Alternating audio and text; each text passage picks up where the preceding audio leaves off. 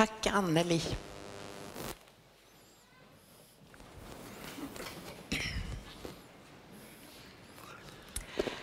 Eh, är någon här som har varit i Rom någon gång? Flera stycken. Det har eh, jag och Bengt också varit. Eh,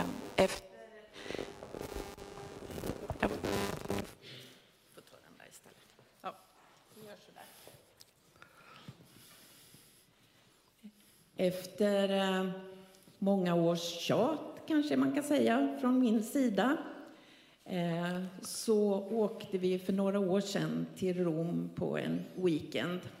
Eh, vi hade vår äldsta dotter och hennes man med oss, så att det, det var väldigt trevliga dagar. Vi fick uppleva jätte, jättemycket. Och det här är en bild på oss vid Spanska trappan Eh, regnade lite just den dagen, annars hade vi väldigt fina dagar. Men ni som vet det och en, del som inte har varit där kanske vet också att Rom är ju alltså en fantastiskt vacker plats med väldigt mycket att se, såklart väldigt mycket historiskt och så. Men så finns det ju också väldigt mycket kyrkor. Och vi var ju inne i flera stycken faktiskt och tittade Eh, och i varje kyrka så fanns det ju väldigt mycket bilder, statyer på Kristus, på Jesus. Var, de var i guld och silver och marmor och massa fina saker. Men intill de här utsirade, vackra statyerna och bilderna så stod det ofta skyltar. Rör inte, inga foton, inga blixtar. Kom inte för nära. Och det föreföll nästan så att man inte kunde få kontakt med den där guden. Den där guden verkade vara så fin och dyrbar. Tänk om det fanns en Gud som var riktigt enkel och folklig. Tänk om det fanns en Gud som kom till jorden under enkla förhållanden. Vi har ju haft för något år sedan prins och prinsessfödslar. Där man bor i fina hus och har det oerhört väl beställt. Och man blir ju så väl omhändertagen. Bara för att man är just prins eller prinsessa. De blir ju nästan behandlade som om de vore Gud. Men tänk om det finns en Gud som kom till jorden under så enkla förhållanden som du och jag. Kanske inte ens föddes på BB. Ja, så enkelt att det skedde i en miljö av hö och halm där djuren finns. I Bibeln står det att Jesus föddes i Betlehem och hans mor Maria svepte om honom och lade den nyfödde i en krubba där djuren åt sin mat.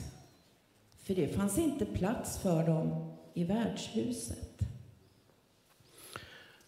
Tänk om det fanns en Gud som vet hur det är att leva under terrorhot. Som förstår vår förtvivlan och sorg inför det som har hänt i Stockholm. Tänk om det fanns en Gud som visste hur det är att vara flykting. Att inte få bo i sitt eget land utan vara tvungen att fly för att kunna överleva. Tänk att komma till en plats där allt är främmande. Man inte förstår språket, kulturen är obegriplig och man vet inte hur man ska uppföra sig. Tänk om det fanns en Gud som visste hur det är att leva under hot om att bli dödad. I Bibeln så står det om att kung Herodes, han terroriserade barn i Betlehem. Men det står också i Bibeln om att en ängel sa till Jesu pappa Josef att han skulle fly till Egypten med sin familj. För kung Herodes kommer att försöka döda det här barnet. Och de stannade där till kung Herodes hade dött. Sen reste de till Nasaret. Tänk om det fanns en Gud som växte upp i en vanlig familj. Där pappan till exempel var bonde eller målare. Tänk en Gud som vet hur det är att ha syskon. Som man leker med, har roligt med och som man bråkar ibland med. En Gud som vet hur det är att vara på en arbetsplats. Där man har arbetskamrater som kan vara besvärliga ibland, men också väldigt goda kompisar. Tänk en sån Gud som förstår mig. När jag går till arbetet, en sån Gud skulle jag tro på. I Bibeln står det att Jesus på sabbaten var i synagogan för att undervisa människorna. Och de blev så förvånade och sa, han är väl bara en vanlig snickare och son till Maria. Vi känner hans bröder, Jakob och Josef och Judas och Simon och hans systrar. De bor ju här mitt ibland oss. Tänk om det fanns en Gud som vet hur det är att råka ut för frestelser. Som har blivit frestad att göra saker som egentligen är fel. Och ibland kan det ju vara saker som man blir frestad att göra men som blir fel eller skadar andra människor. Tänk om det fanns en Gud som kunde förstå mig och som vet hur svårt det kan vara ibland när man blir frestad. En sån Gud vill jag tro på. I Bibeln står det att Jesus fördes av anden ut i Judens öken. Där frestade djävulen honom under 40 dagar. Han åt ingenting på hela tiden och han blev till slut mycket hungrig. Tänk om det fanns en Gud som kunde vara tillsammans med vanliga människor som du och jag. Och som kunde gå ut på stan och vara bland andra människor. Ja, tänk om det fanns en Gud som brydde sig om dem som var minst i samhället. Minst populära, minst attraktiva. En Gud som vill vara tillsammans med alkoholister, tiggare, och kanske flyktingar. Ja, som till och med kunde tänka sig att äta tillsammans med dem. I Bibeln så står det Jesus drick, äter och dricker och då säger ni se hur han äter och dricker gör han också. Och han är god vän med syndare och umgås med allt slags löst folk. Tänk om det fanns en Gud som förstår mig. Förstår mig när jag är ledsen. Jag som själv har varit ledsen eller upprörd och vet hur det känns. Ibland kan jag känna mig riktigt ensam och övergiven. Ledsen, förtvivlad. Tänk om det kunde finnas en Gud som kunde förstå mig. Jag är en Gud med riktiga känslor. Tänk om det fanns en Gud som kunde till och med gråta. I Bibeln står det Jesus blev djupt rörd och Jesus började gråta. I Bibeln står det också Jesus säger jag är nära att bryta samman under den börda jag måste bära. Stanna kvar och lämna mig inte. När man ser avbildningar av Jesu lärjungar på kort som är tagna av fotografier eller ifrån bilder som vi har ritat och sådär. Då ser man ofta fina farbröder. Ofta med långt skägg. Och de ser så fromma och fina ut. Tänk om det fanns en Gud som samlade vanliga människor omkring sig. Ja, sådana som representerade olika yrken och en riktig blandning av människor. I Bibeln så står det om Jesu lärjungar. Flera var fiskare. Matteus, han var tullare. Simon, han var gerillasoldat.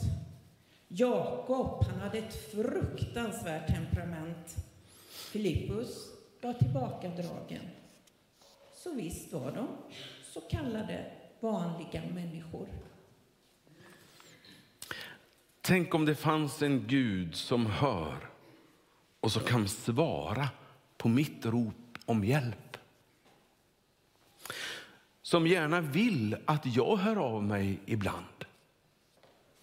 En Gud som kan lyssna på alla människor på en gång. En Gud som till och med hjälper mig med ordvalet om jag så vill. I Bibeln står det Be så ska ni få. Sök så ska ni finna. Knacka på och dörren ska öppnas. För alla som ber, de får. Och de som söker finner. Om ni knackar på så kommer dörren att öppnas. I Bibeln står det också Vår Fader, du som är i himlen, låt ditt namn bli helgat. Tänk om det finns en Gud som älskar mig så jättemycket. En Gud som alltid lyssnar på mig. En Gud som alltid bryr sig om mig. Ja, en Gud som skulle kunna göra vad som helst för mig. Tänk om han till och med skulle kunna dö för mig. I Bibeln står det För Gud älskade människorna så mycket att han gav dem sin enda son för att de som tror på honom ska ha evigt liv. Gud sände sin son till världen för att rädda dem. I Bibeln står det också att Jesus är större än någon kung i världen.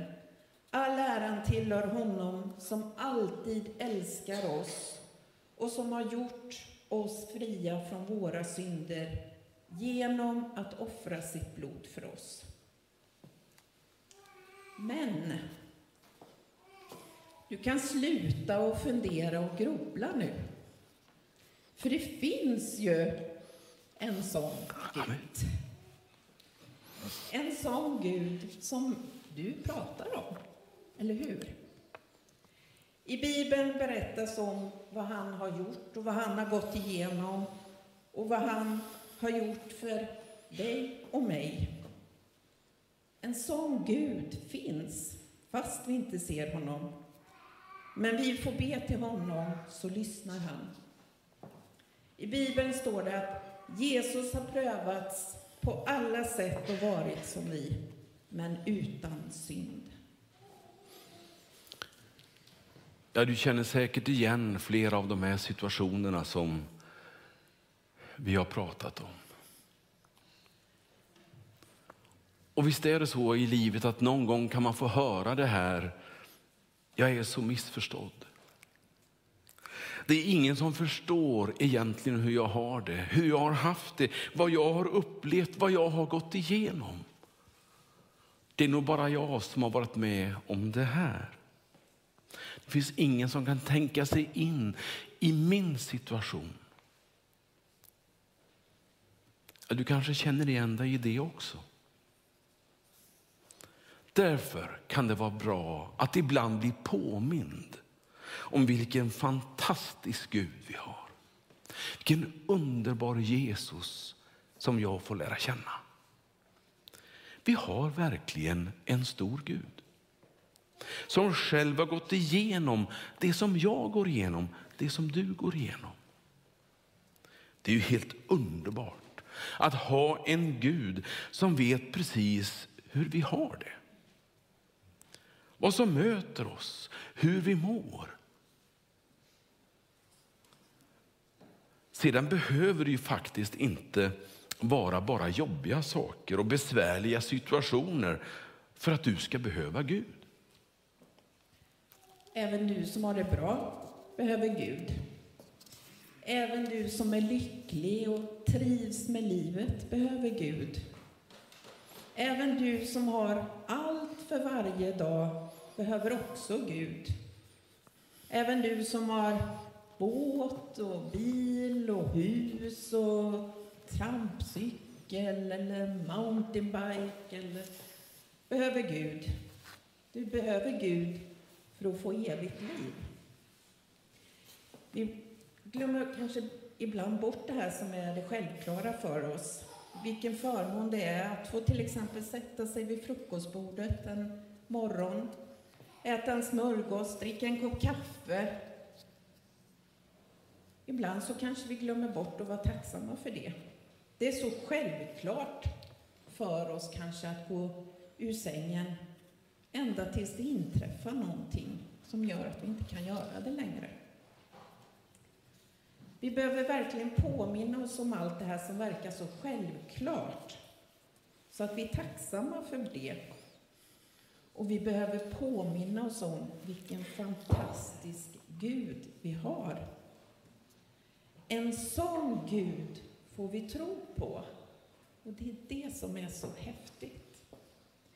Och att Jesus förstår precis våra olika livssituationer.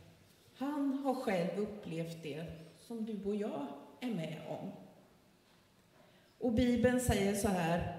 Se hur innerligt vår himmelske far älskar oss.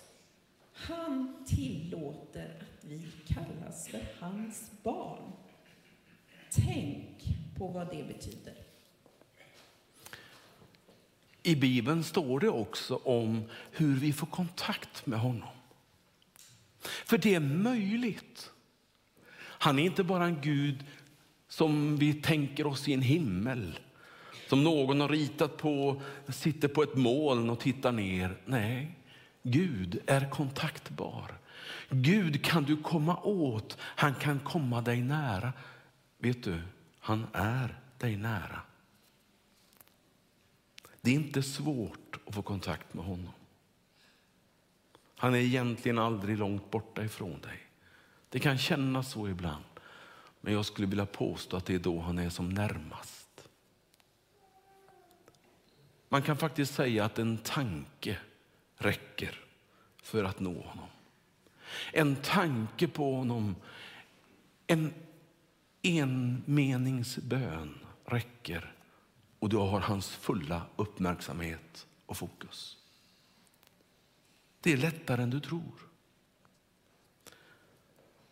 Och om du redan står på Jesus sida, om du redan har kontakt med himmelens Gud, då skulle jag vilja säga grattis. Vad häftigt. Du har kommit rätt. Du har gjort ett rätt val. Ja, då skulle man kunna säga att så glad som man då skulle kunna vara, det kanske till och med skulle räcka till ett, ett tyst försiktigt halleluja eller ett tack Jesus.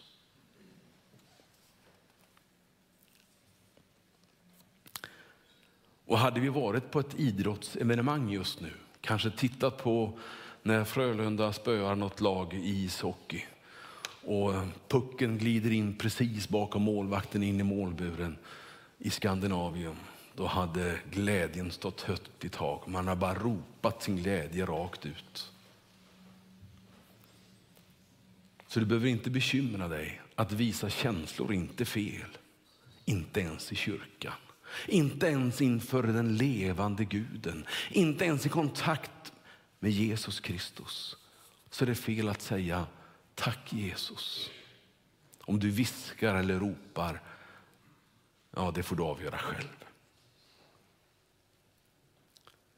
Och ingen tycker att just det i alla fall har varit det minsta konstigt. Om du vill så får du gärna följa med mig i en bön av tacksamhet. Den kommer upp på väggen bakom mig här. Och du kan få be tyst om du vill och jag ber tillsammans med dig. Tack Jesus för att du är min vän. Tack Jesus för att du förstår mig. Tack Jesus för allt du har gjort för mig.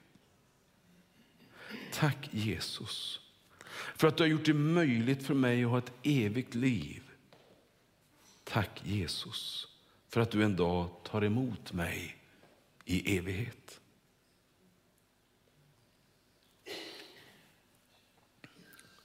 Låt mig också få uttrycka mig så här. Du kanske inte har bett så mycket. Du kanske inte känner att du har kontakt med honom. Det kanske känns tomt lite grann och du känner inte riktigt igen dig i den kontakt som jag har talat om och som vi har berättat om. Men det finns ett enkelt sätt. Och jag kan hjälpa dig där också med en enkel bön. Och jag tror att den här enkla bönen som inte behöver vara så mångordig, den går från ditt hjärta hem till himmelen, till tronen där Jesus sitter. Och så händer det saker här på jorden i ditt hjärta. För dig som gärna skulle vilja bli en kristen, som inte har kallat dig kristen eller som inte har upplevt frälsningen i honom. Det finns en möjlighet. Det finns en bön man kan be och den behöver inte vara samma på olika ställen. Det kan vara olika i olika kyrkor, det kan vara olika tillfällen, men innehållet är ungefär detsamma. Så om du vill får du gärna vara med. Och du som har bett många gånger men känner att åh, jag skulle vilja förnya min, min nära gemenskap med Jesus. Följ med i bönen du också. Så ber vi tillsammans. Tack Jesus för att du har kommit till jorden för min skull. Tack Jesus för att du dog på korset för mig. Tack Jesus för att du tog alla mina synder och felsteg på dig. Förlåt mig allt jag har gjort fel. Jag tror på dig, du Guds son. Från och med nu vill jag tillhöra dig. Jag vill vara din vän och jag vet att du är min vän. Tack. Tack Jesus. Amen. Du som nu har bett den här bönen, vet du jag har djup respekt för din integritet, din personlighet. Jag vill också ge dig möjlighet att när vi ska fira nattvard här så småningom, att komma fram här på den här sidan. Här kommer det finnas förebedjare och vi kan be tillsammans med dig, samtala med dig något ytterligare. Jag tror att det är en möjlighet som eh, jag gärna vill erbjuda dig. Eller om du vill komma fram här och be för du är, känner ditt inre är inte riktigt som det har varit efter fredagens händelser. Kom fram och vi får samtala en stund och be tillsammans. Du kanske vill gå till vår ljusbärare där som finns på min vänstra sida och tända ett ljus. Gör det. Det, det är okej okay med lite rörelse under tiden som vi har nattvardsdelen. Gud välsigna dig som har fattat ett beslut som kanske ändrar ditt liv. Gud välsigna dig att tro på en sån Gud.